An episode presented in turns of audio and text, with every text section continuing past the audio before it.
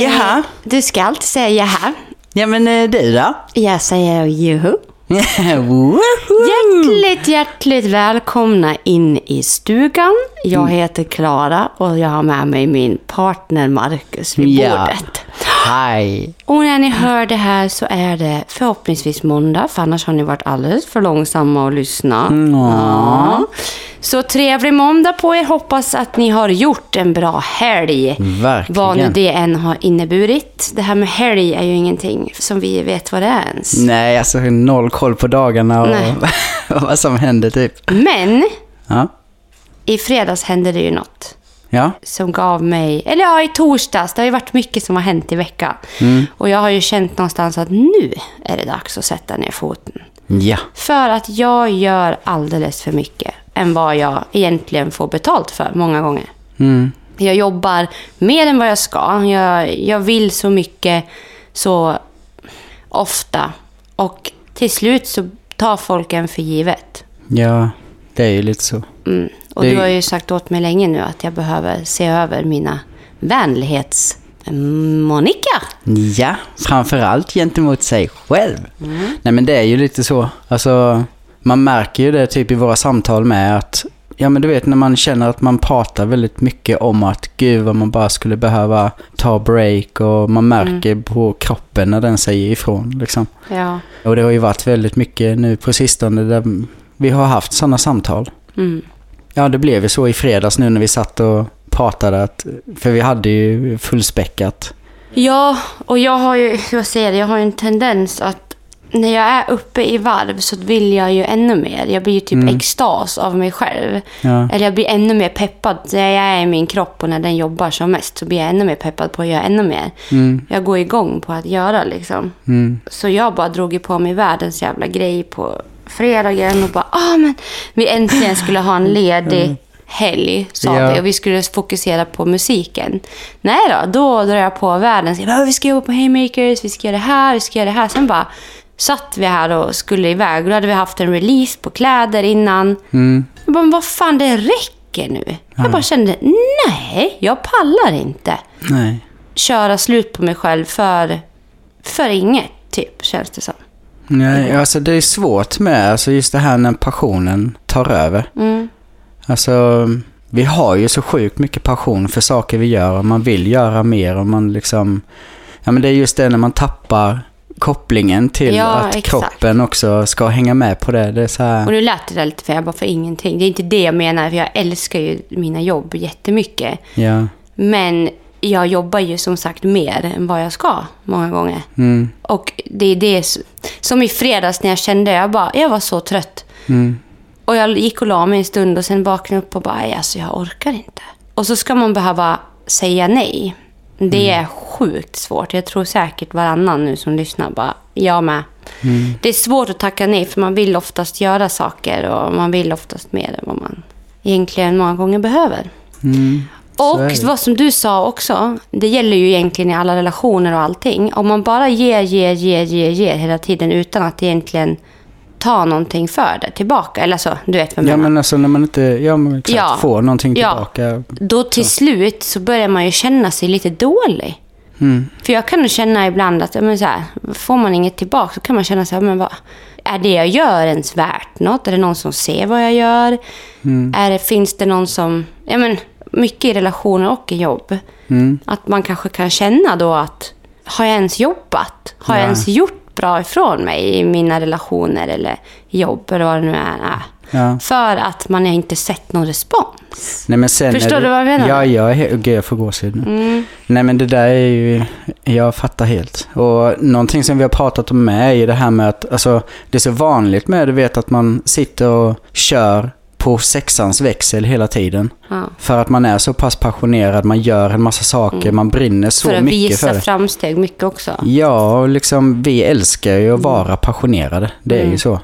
Och när passionen tar över och man kör på sexans växel jättelänge, då blir folk också vana vid att man är den Mm. personen. Så när en annan behöver backa tillbaka och någonstans kanske gå ner till treans växel för Där att man, man... egentligen får betalt för att vara till exempel. Ja, precis. Då är det också jättevanligt att de här personerna som man har runt sig är så vana vid att man jobbar så explosivt hela tiden så att då vill de ofta växla upp ännu mer. Ja, Men de har inte kanske alltid förstått att man själv har legat och pumpat så pass Exakt. högt hela tiden.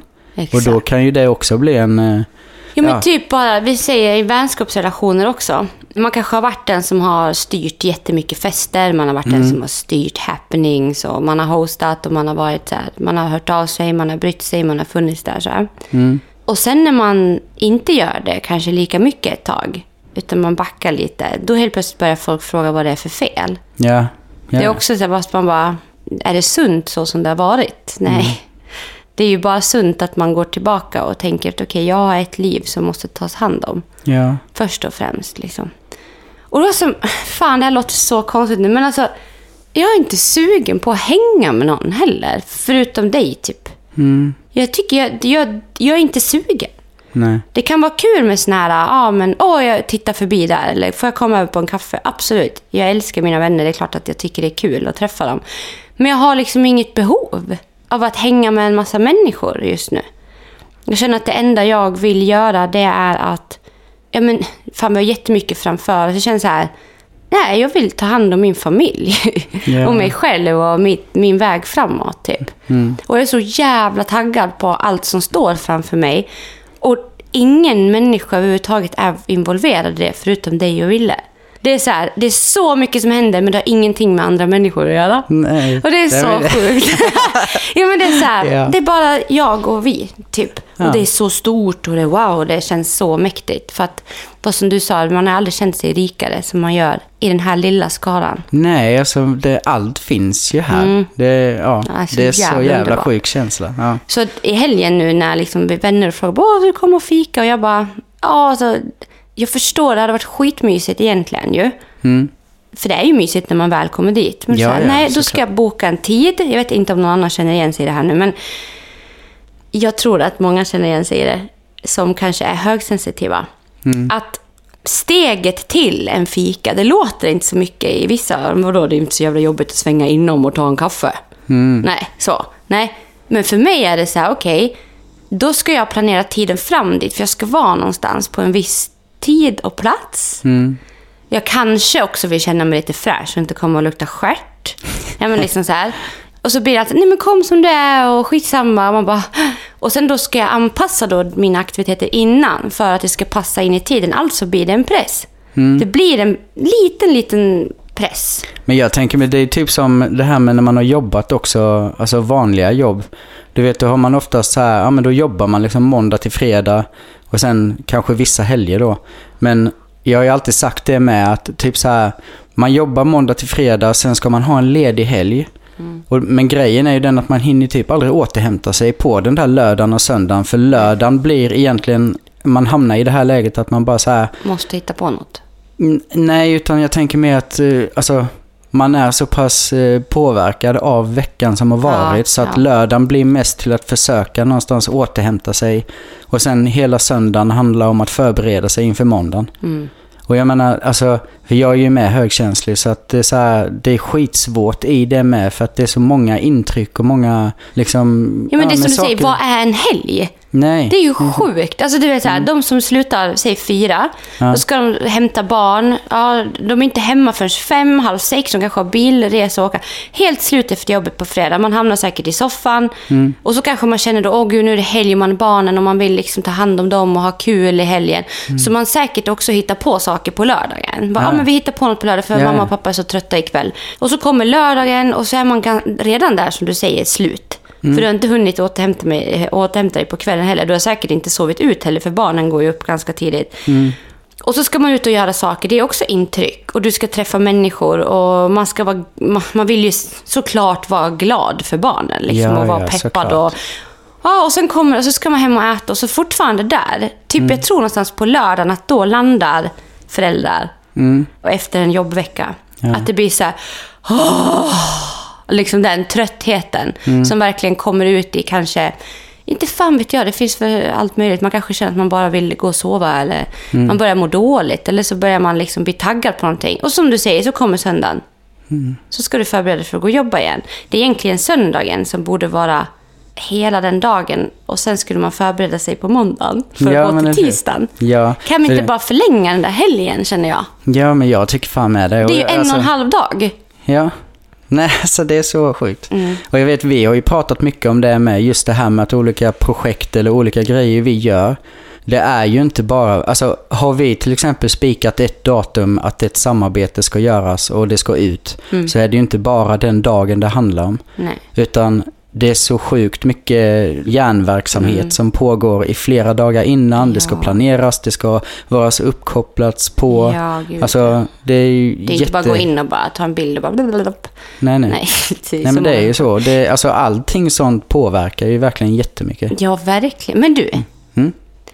Jag menar som i skolorna nu. Alltså nu, nu, nu brinner det i Trollhättan. Lyssna på det här. Okej. I skolorna, ja, men man anpassar ju studierna efter lite, lite mer idag efter elevernas behov. Mm. Mm. Och barn som har mer behov av stöd, lugn och ro och såna här saker har ju liksom möjlighet att, att liksom få hjälp och stöd och forma sin skolgång ja, i alla, alltså i de bästa av världar i alla Ja. fall. Att man har möjlighet att kunna forma genom att man kanske är i behov av annat, typ att man har en diagnos till exempel. Tänk, varför är det inte så i arbetslivet? Nej, nej. Alltså Ja. det är bara i skolan, men sen arbetslivet. Då skulle jag säga till när jag jobbar på hemtjänsten, men jag har ADD, så jag behöver typ, jag behöver liksom, ja, men jag behöver faktiskt kortare arbetspass för att mäkta med det här. Jag behöver gå ner i tid, men jag behöver fortfarande ha lön. Mm. Va, tänk om jag hade fått 100% i lön, men jag hade jobbat 80% på grund av att jag har en diagnos. Mm. Varför får man inte ha det så? För då, annars skulle inte jag mäkta med. Jag skulle inte kunna jobba bara 80% på hemtjänsten, för att då går det inte ihop ekonomiskt. Nej. Utan jag måste jobba 100% för att få ihop det ekonomiskt. Men då pallar ju inte jag lika många år heller Nej. på ett och samma ställe. Jag kommer garanterat bli olycklig och må skit. Nej, undrar om det finns. Alltså, jag Ja, men jag aldrig... vet inte. Nej, men jag tänker med, undrar om det finns typ så arbetsgivare som faktiskt tänker på sådana här grejer. Mm. Jag har aldrig stött på det heller. Nej, Utan man har ju suttit fast i det här. man vill väl ha långsiktiga arbetskamrater liksom. Ja, ja. Ja, men det är ju svinviktigt. Och har man då en diagnos, en typ en, säger en funktionsnedsättning eller en vad man säga, variation eller vad man säger. Mm. Jag menar, då är, fungerar man ju inte på samma sätt. Man kanske inte kan jobba Nej. sju till fyra. Nej, och det är ju det där med att titta på vad man har för olika styrkor Ja, och exakt. svagheter. Man säger, vi alla människor har ju olika styrkor och färdigheter och Mm. Och du fattar svagheter. vilket Eller vad man krig nu... det skulle bli. Folk skulle typ skapa diagnoser för att få slippa jobba. Liksom. Ja, jo. Det skulle ju bli en så. baksida av det där. Ja, sant. Men ja, det, det är så himla synd bara att, att man är så inrutad på det där. Mm. Men det enda jag bara vill säga med är att jag tycker typ att det är fint med var vi befinner oss idag för att alltså det här med att när man kör på sexans växel och Ja. folk i ens omgivning kanske inte alltid har fattat det. Idag känner jag ju att de vi har runt oss ändå, de förstår ju. Ja, Alltså det, har är ju blivit väldigt- så. Ja, Mm. men verkligen. Alltså det finns ju en fin förståelse kring saker och Ja. det finns en, ett gemensamt intresse i det här med att vilja varandras bästa. Mm. Om du förstår vad jag menar. Det är så här, ja, Jag känner ju inte att någon av mina vänner nu sitter och griner på mig för att jag inte har haft tid. nej, och Så det- i det samarbetspartners och sånt också. Nej, men ja, ja det men känns som exakt. att, ja men Mm. verkligen. Det känns som att alla vi har runt oss ändå är, de förstår. Och det är så jävla fint Och det, det vet man ju inte förrän man verkligen säger att hej, nu orkar inte jag med. Nej, Och då ser man helt plötsligt det där som man kanske inte trodde att människor skulle förstå. Mm.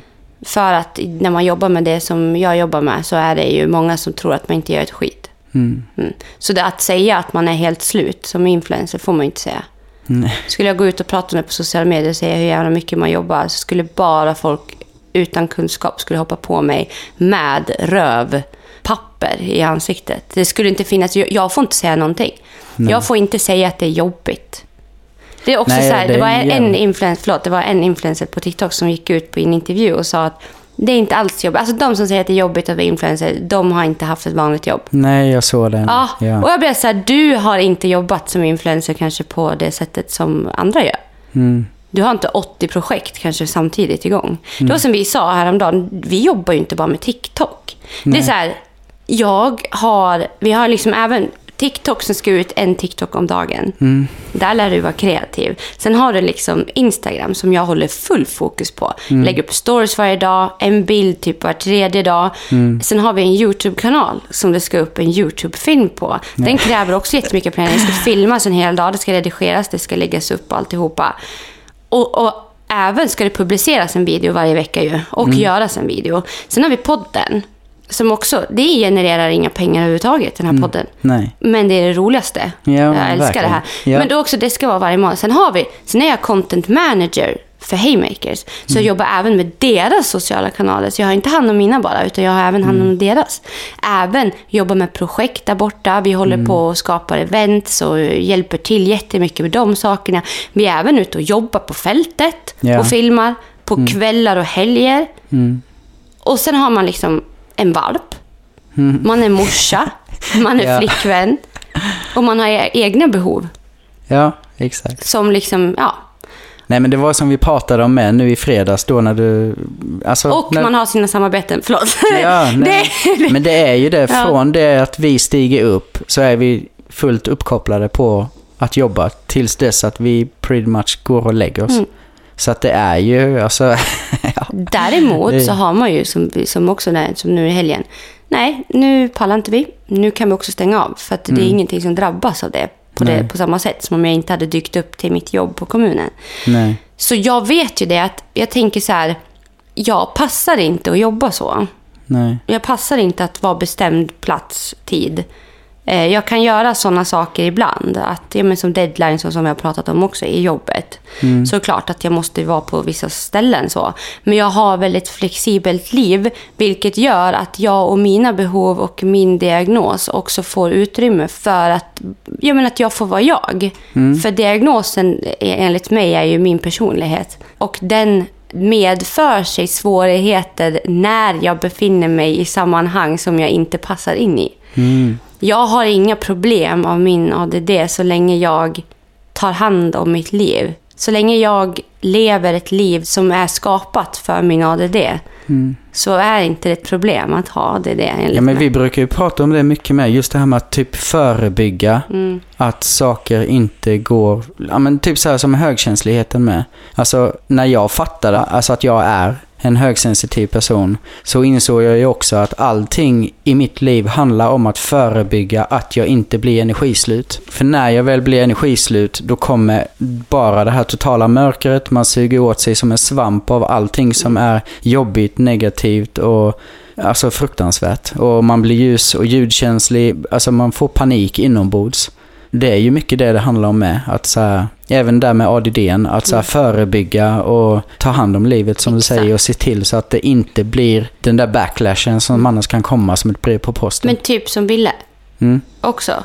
Hans autism är inget hinder. Nej. Så länge vi skapar livet för honom så som han behöver ha sitt liv. Ja. Och jag tänker så, alltså, han, det är så många, nu ska jag säga det så här, det var skitjobbigt med Ville innan jag förstod mig på honom. Liksom, innan han kunde prata riktigt och berätta och visa exakt vad han behövde. Och innan man liksom fick reda på, ja men oj, ja, gud, jag måste tänka om här nu, för han funkar inte så som jag trodde att han skulle funka. Alltså han, han var inte det barnet som jag hade föreställt mig hur det var att vara mamma till. Nej, nej. Nej, utan det var så, ah, ska vi, och så ska vi gå ut och gå, och vi ska gå och handla och han ska sitta i vagnen och säga gagagoko och det ska vara gulligt. Ah! Jävla skit! Bara, Oj, kanske affären var Varför var det som är så jobbigt med affären liksom? Ja. Då fick man helt plötsligt sen börja fan tänka om. Det är jobbigt för att det, det är mycket intryck. Och då får man ju för fan se till att forma det så. Har han varit i skolan? Jag kan inte ha honom på fritids just nu. Nej. Efteråt. För att han behöver komma hem och få lugn och ro om han ska palla en hel skolpliktsvecka. Ja. Och jag vill Verkligen. att han ska palla och gå till skolan. Mm. För det är skitviktigt för honom att han går i skolan. Och han älskar att gå i skolan, men han Ja, hade inte ja. älskat det om det hade blivit en jobbig grej för honom. Nej. Det är ingen jobbig grej så länge jag kan forma... Och det är inte... Ja, men jag förstår det också. Hade jag jobbat kvar på hemtjänsten hade jag inte kunnat sagt bara, "Ah, men jag måste sluta ett varje dag för han ska inte få gå på fritids. Det hade kanske inte gått. Men jag har också utformat mitt liv så idag att, att jag inte gör så. Och jag är jätteglad för det. Det är inget problem så länge man formar livet för... Man måste ju skapa ett bra liv för sitt barn.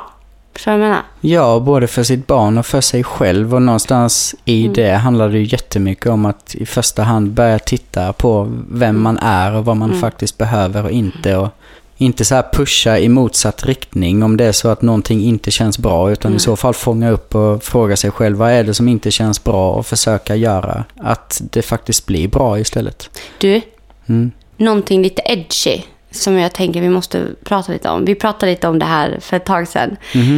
Kan vi bara...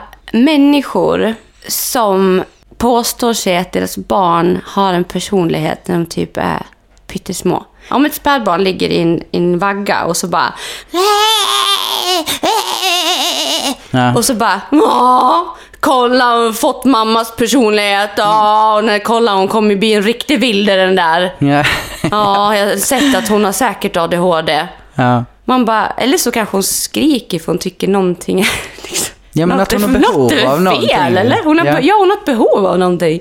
Det är inte bara ett barn som skriker och har ADHD, vilja. garanterat. Nej. Nej, och det vi pratade om är att ofta, alltså det handlar ju någonstans om att en personlighet och en vilja är ju kopplad till en tanke. Mm. Alltså, någon som vill någonting och har en stark vilja har ju oftast en tanke på vad det är den vill. Mm. Exakt. Men jag menar, ett litet spädbarn har ju ingen Mm. tanke. Utan den känner ju bara och agerar utifrån ett behov som den känner. Alltså sådana här, ja vad säger man, naturliga behov liksom. Ja, och vi har ju, ska, alltså våra barn är ju, det är ju vi som bestämmer hur de ska formas. Mm. Vi föräldrar tänker som Ville också, inte bara spädbarn. Jag ser det så jävla ofta.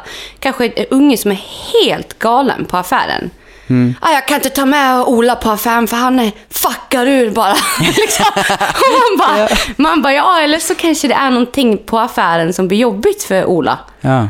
Nej, han bara skriker och ska ha allting. Ja, men då kanske man får... Ja, men då får man jobba på det hemifrån.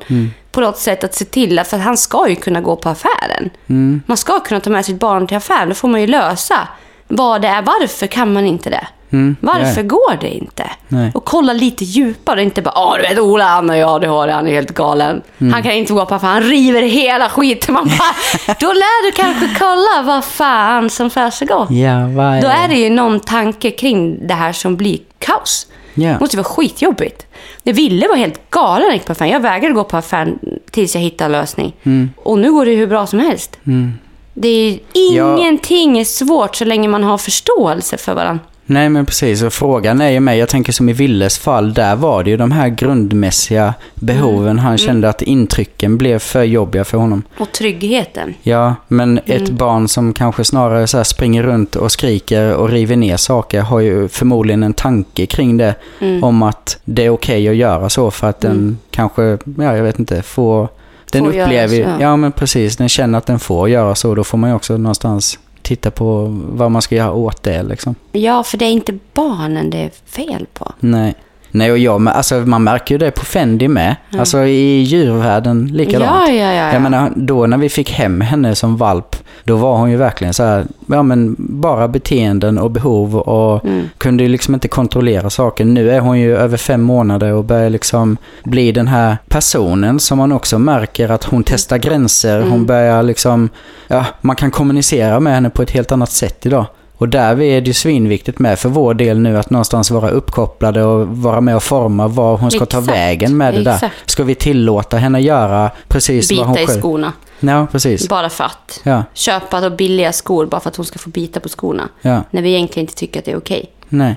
Och då är det liksom det här med att vara konsekvent i det och få henne att förstå. För hon, ja, alltså i det här ja, men beteenden liksom att det fastnar hos henne. Kommer någon nu?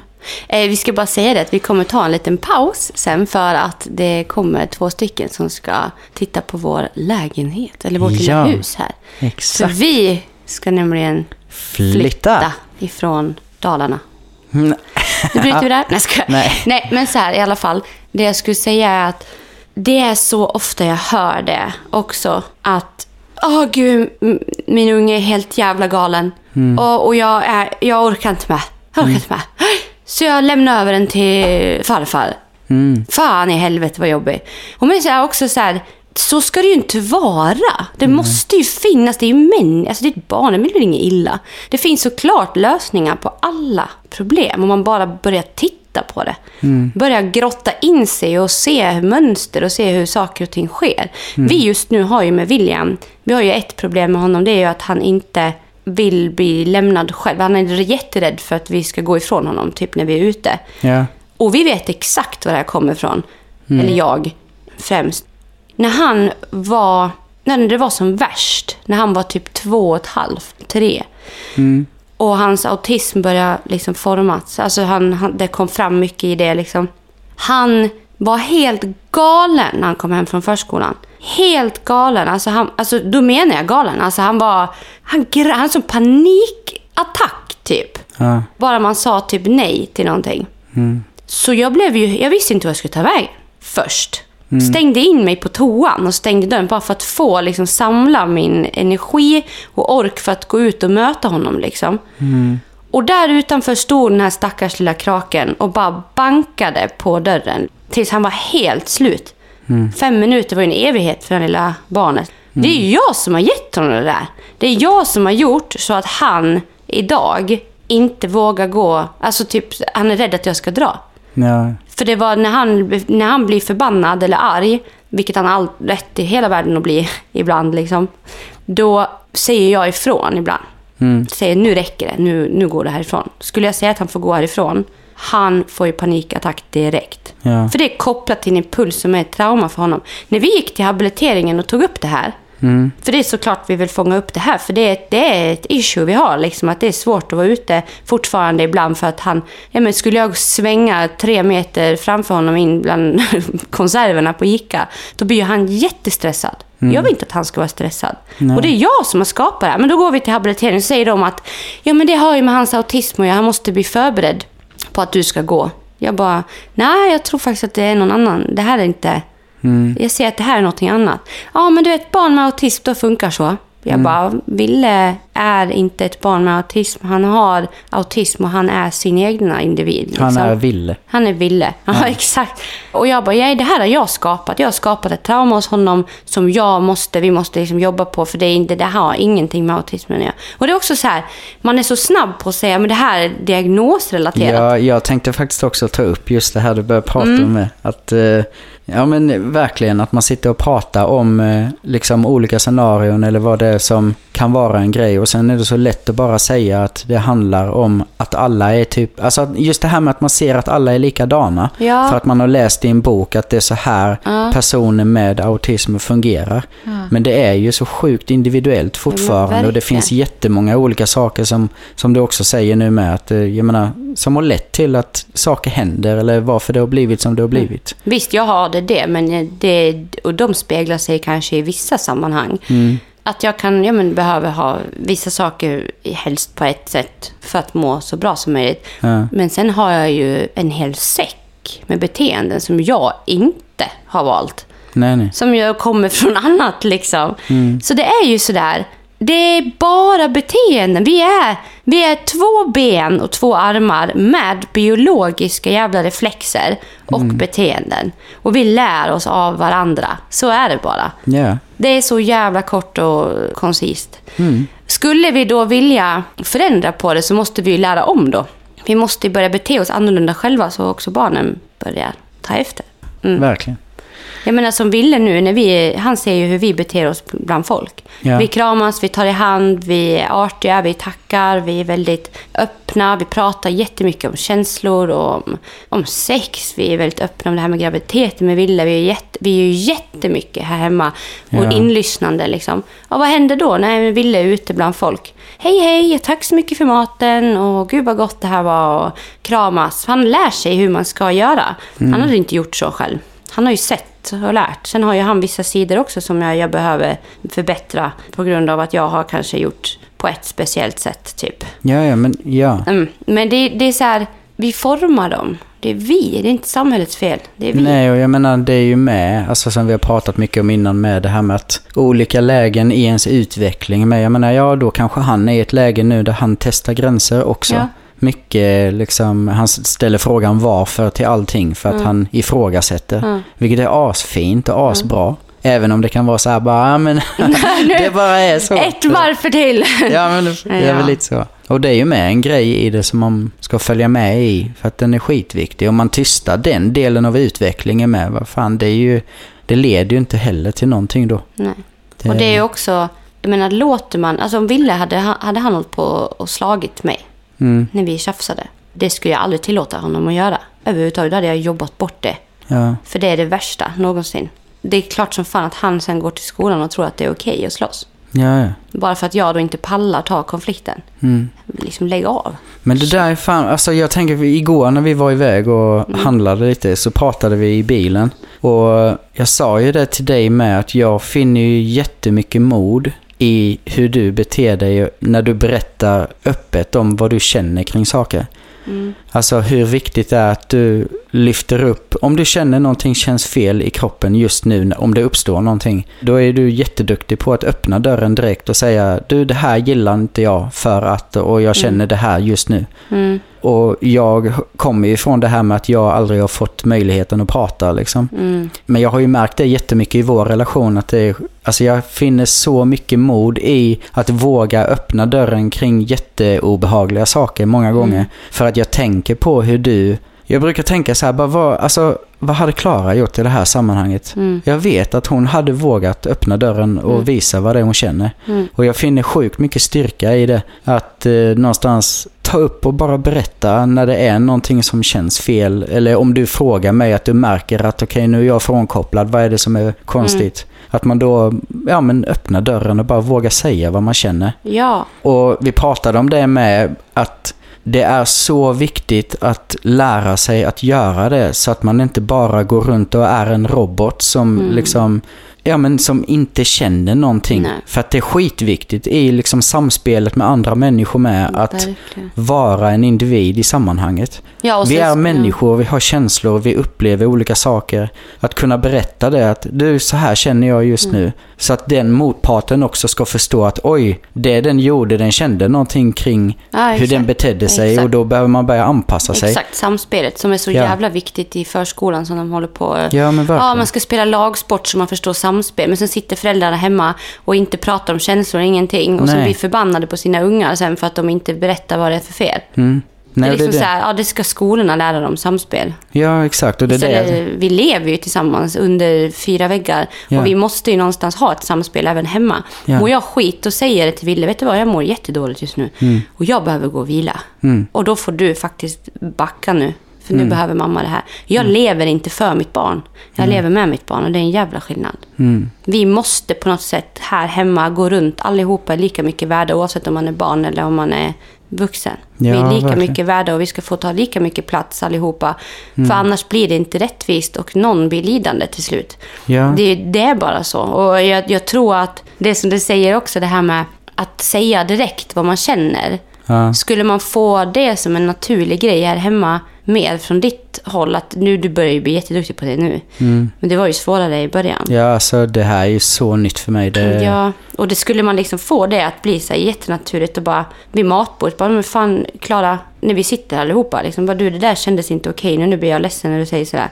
Oj, okej. Då ser ju också Ville hur vi möter varandra i, ja exakt. eller att jag skulle säga till dig bara nej jag vill inte, stopp. Mm. Och att se hur det funkar. Mm. Alltså, samspelet måste ju någonstans pågå naturligt också för att barnen ska se hur man faktiskt beter sig. Ja men verkligen. Skitviktigt. Ja, det är det jag tänker på med som vi sa innan. Att om man tystar de här olika delarna i utvecklingen hos Mm. barnen med, vad fan leder det till? Exakt. Alltså de måste ju få uttrycka vad de känner och vad de... Exakt. Men man behöver fortfarande vara uppkopplad och liksom undra vad det är som... Ja men vara följsam, som vi har sagt många gånger innan med. var intresserad. Ja, inte bara stoppa det och bara det här måste Nej, du den är sluta trotsig med. nu. Den har en trotsålder. Nej, Så exakt. den, den, det blir bra snart. Ja. För det där är liksom, de växer och de skapas, de formas. Och de kommer ta med sig allt. Tills Mm. de ser att de kanske inte behöver ha den grejen. Och det kommer de först se när de är vuxna typ. Ja. Förhoppningsvis. Mm. Jag tror också det här med sex. Att prata sex hemma.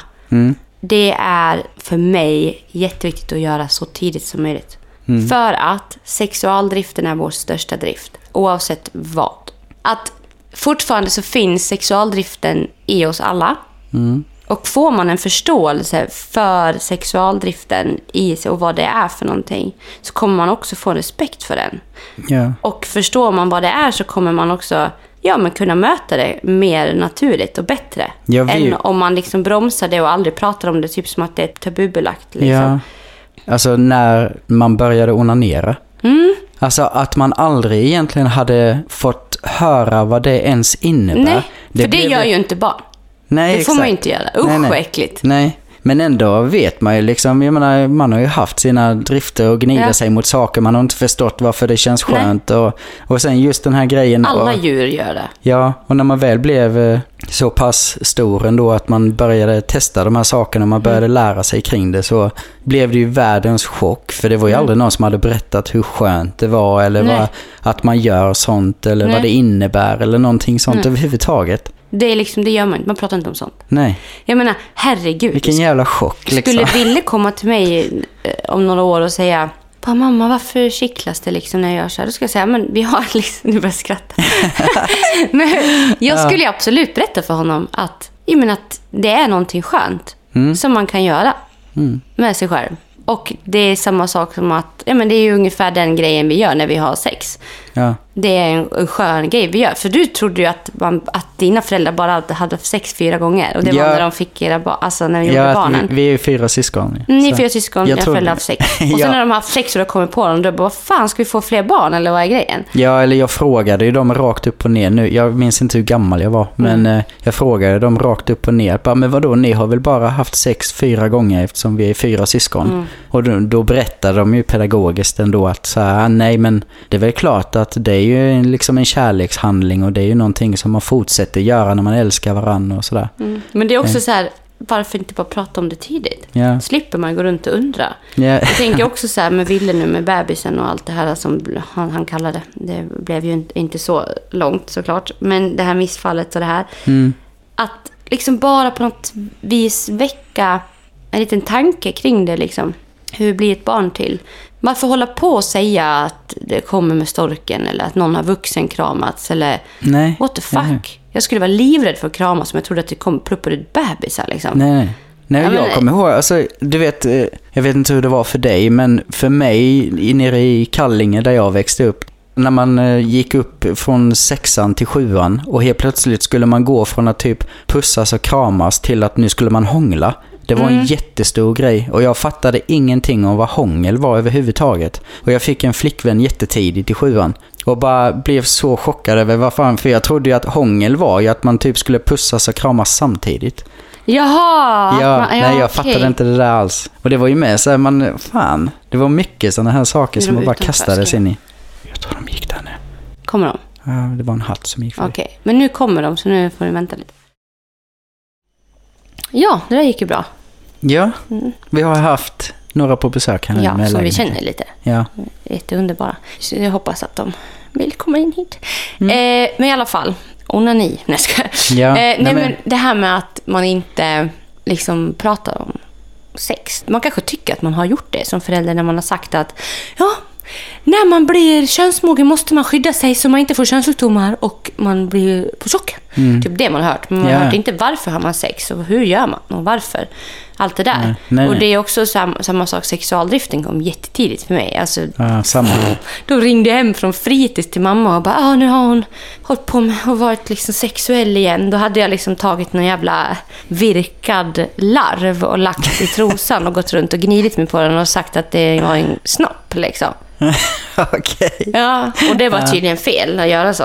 Och jag vet inte, i dagens samhälle kanske inte skulle vara lika konstigt. Men jag kommer ju också ihåg liksom när man råkar komma åt om man typ stod i duschen eller så här. Och så kittlade det till lite och man kände bara oj, vad var det där liksom? Ja. Och jag tror faktiskt att jag kom första gången i en dusch. Att jag hade strålen på. Liksom. Jag har inte legat och gnidit. För att, jag kan säga att för mig, att gnida på mig själv, det tar väldigt lång tid. Om jag inte gör turbotutten, som jag kallar det för. Jag vet inte varför det heter tutten. Men, Nej, det är det jag menar. men då kan jag kan få till med fingrarna så att det blir så här. Alltså så jävla fort, så här upp och ner, så här. Och då går det så jävla fort. Jaha. Alltså då kan jag bara spänna mig så går det på två rader. Men det gör ju ont nästan. Det är ju bara en sån här... Är jag stressad och bara...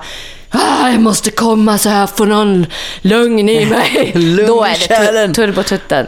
Right. Men i alla fall. Annars så krävs det ju... Nej, sprutar ut vatten nu. Det låter så. Läcker det ut i hela badrummet? Det gjorde ju det för. Ja, det gör det va? Bakom där. Vad var det då? Att det började... Nej, det kommer komma ut. Det är säkert en plackes eller något som flyger Nej, runt. men det gör så här. Det... Ja men det lät eh, metalligt. Jaha, det- det lät inte vatten, plast Nej, det och grejer. Nej, okej. ja, nej, ja. nej, nej. Nej, men i alla fall, så, så i duschen så gjorde ju jag mycket på mig själv liksom i början. Men det var ingenting. Jag gick upp till mamma och sa sen bara, du, när jag stod i duschen så, så kittlade det liksom och så hände det någonting.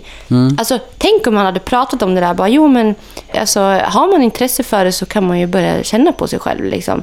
Och att är det skönt så kan man fortsätta tills det känns jätte, jätteskönt. Mm. Och, bara, och det är helt okej att göra det. För jag tror många också som börjar liksom ta på sig själv tänkte bara, vad är det för fel på mig? Mm. Alltså det blir liksom en sån här skämmig grej. Bara, gud jag runkade igår, gud vad hemskt. jag är." Ja. Men sen blir för- det ju med, typ som att det, inte att det blir förbjudet kanske, men det blir ändå en sån här kick av att, eh, för jag, alltså jag kommer ihåg med att det blev en sån chock hur skönt det var och hur påverkad man blev och Ja. fan jag runkade som en jävla idiot. du sa ju att du satt och åkte ut i skogen. Och... Ja men alltså, ja, och- jag var ju uppe i Norrland då och Ja. bara tog cykeln och cyklade ut i skogen och gjorde det där och ja herre jävlar. Det är ju ashäftigt, alltså när Ja. man upptäcker saker med sig själv. Men jag tycker inte... Jo, men jag tror så här, att den dagen du, du har sex första gången, vet man om att man har sex för att det är njutning, för det har man ju säkert i början innan man känner att man skulle vilja bli att det är befruktning som syftet är. Ja, ja. Det är ju enda gången egentligen man har sex av den anledningen. Det är ju när man vill bli gravid. Eh, Så jag menar, annars är det ju för njutning. Och jag tänker att skulle man prata mer om det, att det är skönt att ha sex, att det är någonting som alla människor har och, och man ska se till att båda har det skönt och prata om det istället. Ja. Så tror inte jag heller att det blir så här, man ska ha sex för att man ska ha sex. Som det kan bli när man börjar skolan. Nej, nej. Och bara, ja ah, men man ska ha sex nu. Men vadå, vad ska ha sex? Vad ska jag göra? Mm. Vad ska man göra? Vad, vad är det här? Och då när vi växte upp, vi hade ju fan inga jävla Google. Nej, nej, och jag vet det enda allting, folk liksom. snackade om hela tiden var bara att man skulle bli av med oskulden. Ja. Det var en sån hets kring det. Och jag tycker ju man blir det när man har onanerat. Mm. Jag, jag kan typ nästan säga att jag tycker typ att då har man haft sex. Jag var så inställd på att jag ogillade att man skulle bli av med den. Man, jag var mer inställd på att man skulle ju någonstans ge bort den till någon man ville göra det med. Liksom. Ja, Ja. för jag tycker, alltså, ja, det ska jag bara säga mer kring det. Att jag tycker ju ändå sex är, ja men liksom när man har sexuell njutning. Ja. Eh, Att ha sex med sig själv och ha sex med andra då i sådana fall. Mm. Så jag tänker också så här, när jag blev av med oskulden första gången. Första gången, jag blev av med den flera gånger. Nej då, i röven. oj! Oj, oj. Oj, oj. Nej, Ja. men eh, jag menar, jag var 12. Mm. Det är enligt många bara, va? Jag har varit jättesugen jättelänge på att utforska. Jag tyckte det var skitintressant. I min familj så har man oftast gått nakna. Liksom, jag, fanns, jag har liksom sett min pappa naken redan när jag var liten. Alltså, det har aldrig varit någon hysch-hysch liksom, om hur man ser ut eller så här. Inget sånt. Utan jag har vetat om liksom, hur en snopp ser ut. Jag vet om liksom, ja, så. Sen har jag inte fattat vad, vad man ska kanske göra och varför. Utan det var ju mycket det här att ha sex men jag kommer också ihåg att när jag blev av med oskulden, typ, vi var ju tillsammans, jag och den här killen. Jag gick i sjuan och han i nian. Och när vi hade sex första gången så var ju det ganska så här, det var bara hi kul, jag har haft sex nu så. Ja. Men sen var det ju någonting med det där också. För han, han fick ju mig att komma liksom. När vi var hemma hos honom i hans säng medan hans föräldrar var hemma. Alltså hur cringe! Åh vad hemskt! Alltså ligga där och man vet om att nå säkert massa hör en typ. Ja, ja. Åh, i alla fall. Och då slickade han mig. Mm. Det var jättetidigt. Jag var liksom 12-13 år. Vi var ju tillsammans ganska länge. Ja. Och jag vet att det var typ två veckor efter. Jag hade ju aldrig varit med. Det gick jättefort, kommer jag ihåg. det var bara... Ah! Som en tickande bomb. Mm. Och jag kommer så väl ihåg, jag måste berätta, för då, den gången, då åt jag där hemma hos dem också. Så Mm. när vi hade liksom hållit på, vi hade haft sex först och sen hade, aha, alltså hade jag kommit då av en annan människa första gången. Och vi går ner och sätter oss och äter. Och då när vi kommer upp sen, då, har hans, så, då sitter hans mamma på golvet och skruvar i hans sängben. Mhm. För då var det något ben som var löst. Så det har säkert låtit, du vet. Ja, ja. ben. Och jag mådde så dåligt. och hon var uppe och skruvade på det där benet. Och varför fick hon lov att göra det just då liksom? Ja, exakt. Åh, men de, tog, de pratade ju med honom och min mamma pratade med mig. Liksom. Li, Mm. Lite så här typ att vi skulle bara skydda oss. För, för vi var väldigt mycket sex. Mm. Och det var liksom så tidigt. Och det var skitroligt. Ja, ja. Och jag har ju någonstans i det förstått också att sex är kul. Mm. Och det är ingenting jag måste göra, utan det ska jag göra för att jag tycker det är skönt. Jag ska Ja. inte ställa upp på saker som jag, bara för att jag inte ska vara en tråkig tjej. Eller... Nej. Så jag har alltid varit väldigt sexuell. Väldigt. Så. Ja, alltså jag var ju med jättetidigt. Började jag, jag kommer ihåg, jag sa ju till mina föräldrar med. Jag vet inte om jag har sagt det innan, men jag sa ju det med att varför känns det så konstigt i byxan när jag ser tjejer på tv? Och det var, alltså då var jag jätteliten. Så att eh, jag var ju väldigt med tidigt Två, med. nästan. ja, men typ. Nej, men Ja. ja. det där var verkligen någonting som kom Det tidigt. var fint och, att kunna säga det. Liksom. Vad, vad sa din mamma då? jag kommer inte ihåg vad de svarade, men eh, säkert något pedagogiskt runt det liksom. Ja. Så. Men jag kommer också ihåg att jag och en kompis hade, alltså det här är en jätterolig historia. Vi, hon bodde ganska långt upp i skogen. För de hade hästar och sen bodde det en, eh, en kille på, lite längre bort i, med, med en familj obviously. Men han tyckte vi var jättesnygg, han var lite äldre. Och det var vinter och vi smög ju dit. Och sen var det ett dike där. Precis innan, det var som en grop, så var det en kulle innan liksom, man man såg hans hus därifrån. Ja. Så- och vi byggde ju liksom så här snökukar i snön. Och låg och gned oss tillsammans mot de där jävla bullarna. Och tittade på huset? Ja, tittade och låtsades som att han då skulle se. Eller typ att vi Ja. typ tänkte på honom. Tillsammans. Och vi, på- med täckbyxor och typ, ni vet, ni hade någon sån här Jofa skidhjälm på mig också. Ja, men, ja. ja, men vad fan. Där låg vi tillsammans och gned oss mot det där liksom. Inte alls konstigt. Och sen bara gick vi hem typ. Ja. Varför, jag vet inte varför jag hade på mig hjälm. Jag, tror att det var säkert. Vi hade åkt Ja, det var en riktig jävla åktur. Nej, vi hade åkt pulka innan. Så omoga var vi liksom. Oh, fast det är inte omoga att åka, pulka. Lägg av. Det är det roligaste som finns. Men Mm. vi var ju liksom ganska, nej men så här, små. Nej men fy fan vad spännande. Alltså, ja, jag har ju med minnen liksom när man umgicks med tjejkompisar eller när det fanns någon liksom eh, connection emellan och så hamnar man i sådana här lägen där man liksom gnider, man hade kläder på sig och man förstod inte riktigt själv vad det var man gjorde men ja men det här med att det var sån jävla det var så mycket känslor och så gnider man sig emot varann och man typ fattar egentligen inte varför. Men eh, det var så jävla Men kallade spännande. det typ för typ så här, vad sa man att det var?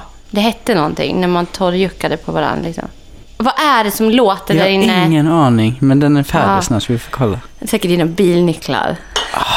Då dör jag. Nej, gör inte det. De Nej, har det ingen att knulla med. Bra. men wow. Nej, men så här. Vad var det du sa? Du sa någonting innan. Nej men du sa Ja, någonting men om att- något ord Jo, men att man gnussar, inte gnussar, men man sa typ Ja. att man... Juck, nej, torrjucka, eller Nej. vad heter det? Skitsamma. Ja. Men det där, hur var det liksom? För jag kan tänka mig att det kan vara ganska tabu också för killar att komma fort. Mm. Typ under den tiden. Jag menar, jag träffade en kille som kom i byxan nu när vi bara låg och pussades. Mm. Och han tyckte det var så jobbigt att han gjorde det. Och jag tänkte också på det idag, att det där är ju... Fan, det är ju bara fint. Mm. Alltså, att man är så jävla sugen att det bara går så där jävla fort. Du vet ju jag är också. Om, inte jag, har- om jag är skitsugen, två sekunder liksom. Ja, ja. Eller häromdagen när jag kom tio gånger. Vad var det om? För då hade jag plockat fram min Satisfyer som jag inte använt. Men jag har inte använt den sen vi träffades. Nej. För att du har ju gjort mycket bra saker med mig, så jag har inte tänkt på att jag behöver den. Nej. Och sen nu var det bara en rolig grej och sen bara tio gånger. Det går ju så jävla fort. Jag kan bara tänka mig, varför är det okej att vi kan komma fort? Mm. Men att killar ska inte komma fort. Nej, Vill man hålla, men det kanske i och för sig är svårare för en kille som har kommit att liksom direkt fortsätta såklart och hålla på. Jag kan ju fortsätta. Att sexakten liksom är över då när killen Mm. Men har jag, kommit. ja, men Förstår alltså jag tycker det är ju inte ett problem för mig att fortsätta efter så. Men alltså Nej. det är klart det går inte med penetration så. Men Nej, eh, nej menar det. att Man fortsätta. Mm. vara uppkopplad det är man ju fortfarande. Men det känns som att det har ju varit en tabugrej också jättelänge. Man pratade alltid om det är en kille som Ja. kommer för fort, är en dålig Ja, snubbe liksom. Den skrattar man jävla åt och den är... Och så har det ju alltid varit. ja. Så det har ju varit en eh, stressfaktor också många gånger. Jag tycker man det är- mer en stressfaktor om killen inte kommer. Ja, Då kan jag typ alltså nej, inte nu, men för nu fattar jag ju också vad, vad hjärnan ja, spelar för roll i Ja, ett sammanhang. Ja. Men det gjorde jag inte när jag var, i, alltså, var yngre. För då var det också att jag hade sex med någon som inte fick upp den typ. Man bara, Mm. ah, men okej, men oj, tycker han att jag är ful eller oattraktiv eller går inte han igång på mig? Mm. Men det gick ju över ganska fort när jag också fattade att det handlar ju om att vara avslappnad och trygg. Mm. Och kunna släppa allt i någon annans händer, herregud. Ja, verkligen. Och jag menar, du är ju jättemycket upp och ner. Alltså du, du kan ju vara så här, du kan ju vara hård. Sen Mm. kan det bara vara någonting som du börjar tänka på, eller någonting som pockar på dig. Då bara vi. Mm. Och sen kan du lika gärna få upp den jättefort igen. Ja, ja. Så den är ju väldigt wow, wow, wow. För du, du är ju så i huvudet. Ja, Och jag exakt. menar samma här, jag kan liksom inte komma om inte jag fokuserar på att jag ska vara där. Mm. Alltså det är ju det är inget tabu överhuvudtaget. Att komma fort är ju bara att kroppen vill. liksom.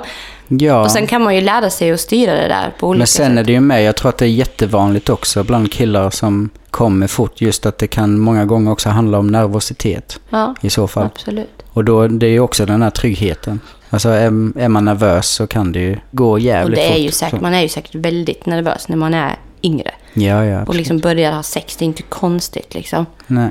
Nej, fy fan. Men jag kommer ihåg också att man låg och hånglade hela tiden. Det var en grej man gjorde. Ja, gud. Ja, Jag gud. vet inte hur många trynen man har slaskat i sina dagar. Fy fan! Alltså det är ju så sjukt. Jag, när jag fyllde 27, då hade, det är jätteäckligt. För då var jag ändå ganska, eller 28. Nej, 27. Jag skulle fylla 27. Mm. Och eh, jag och mina kompisar hade en fest på Haymakers Rättvik. Det hette ju Rättviks bowling och krog då. Och eh, vi hade liksom en sån mission då att ja, nu ska vi hångla med så många vi kan. Mm. Flest vinner liksom. Fy fan vad äckligt det var! Alltså efterhand, usch! Jag hånglade med 32 pers på en timme. Åh jävlar. Det... Det är så mycket äckliga basilluskisar. Du, så här. Jag liksom, du vet, från att den timmen, det var mellan typ ett och två, de skulle stänga två. Du kan ju Ja. tänka dig hur mer och mer det smakade. Både liksom snus, det kunde vara pommes. Mm. Alltså du vet, det fyllan börjar ta över. Liksom, Bara smaka mer och mer, gå hem och lägg dig i ditt kräk typ. Så ja. smakade det. Ja. Och det var så jävla... Det var ju skitkul då, när man var lite full och man bara wow! Och, bara, och så frågade man... Alltså jag fattar inte, jag gick alltså runt och frågade bara... Ja, men vi har en tävling, vi ska hångla med flest personer inom... Alltså usch vad pinsamt! 27! Det är inte alls länge sedan! Och så skulle man liksom... Oh my god, och jag vet att det var en vakt som jag hade...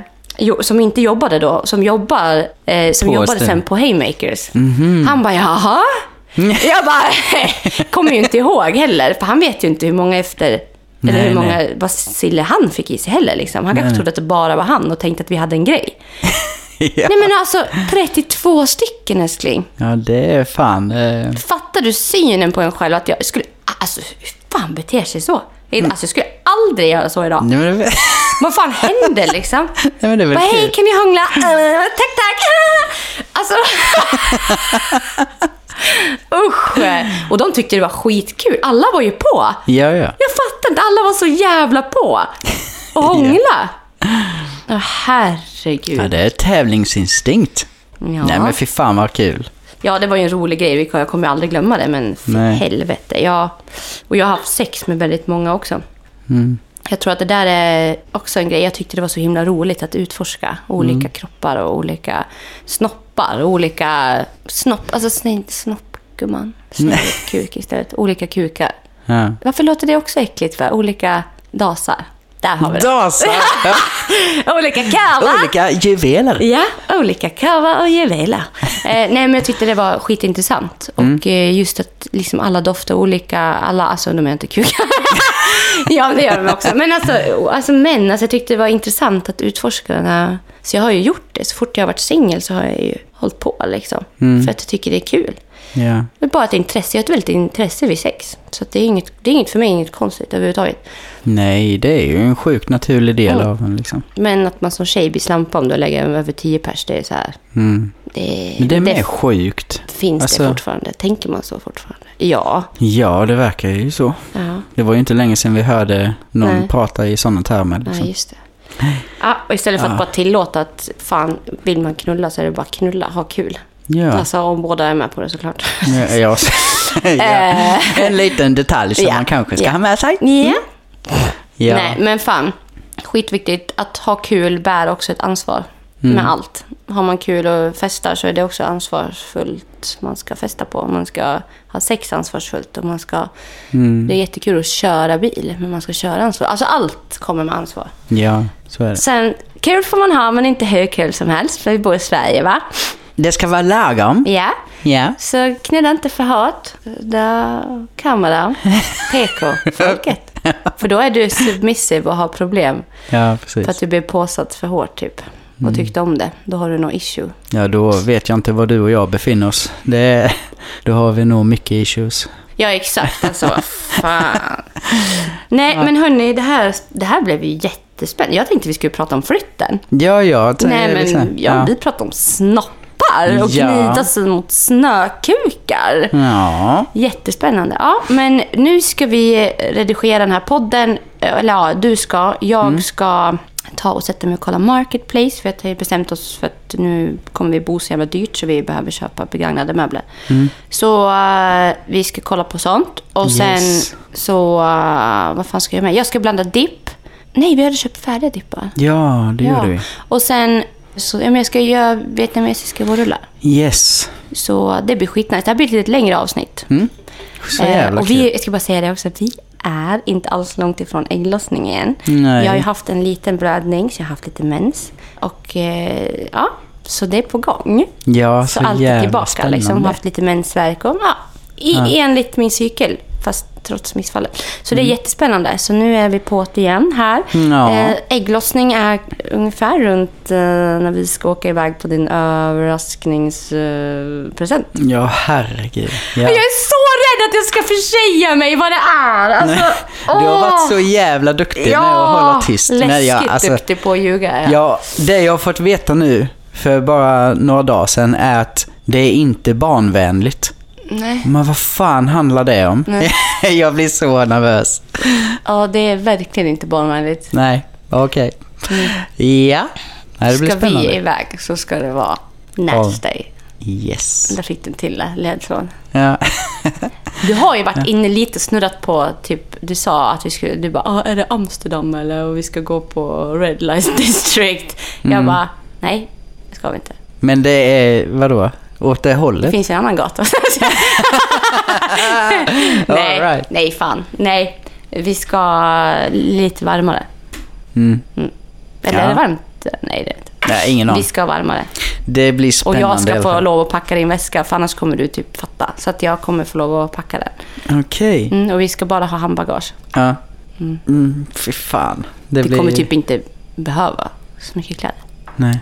Men du, Mm? jag måste bara säga mig innan vi avrundar. Fattar du att detta är avsnitt 40? Va? Vi har alltså hållit på nu och släppt ett avsnitt varje vecka i 40 veckor. Va? Det är, det är ju helt sjukt. sjukt. Ja, vad fan är det om? Fattar ni, Alltså, ettårsjubileum, Ja. då ska vi också ha livepodden. Ja, alltså vi har varit med om så sjukt mycket sen vi började göra det här. Fan vad det är så häftigt. tacksam. Ja, Det här har verkligen. varit så häftigt. Och jag hoppas att vi, när vi har ettårsfesten, eller typ ettårsjubileum, Mm. att vi då kan göra den här livepodden till något litet extra extra. Ja, Ja men alltså, jag vet inte. Jag har ju, du vet ju mina idéer. Mm. Men jag har ju lite tankar på vad vi skulle kunna göra för någonting. ja. De ska vi ta sen. Men jag vill inte, det ska bli en överraskning för alla de som kommer. Om det kommer någon. Man kanske har tröttnat på oss vid det här laget. Så får vi dela ut ponchos också. De kommer säkert vara rädda att vi ska pissa på dem eller någonting. ja, precis. Välkommen hit, ni får en Idag blir golden det shower. squirt. Skola! Ja. Precis. Men Nej. eh, hörni, ni är bäst och eh, vi älskar er och Ja. vi hörs på ja, sociala medier. Och som vanligt, är det någonting mysigt ni vill ha sagt så skicka ett mejl. Ja. Men ring inte. Det måste ni sluta med. Mm. Men försök inte med det och kom inte hem hit utan skicka till mig. Ja. Mm, det blir lite, lite trevligare. Mycket. Mm. Trevligt. Puss och kram! Puss puss!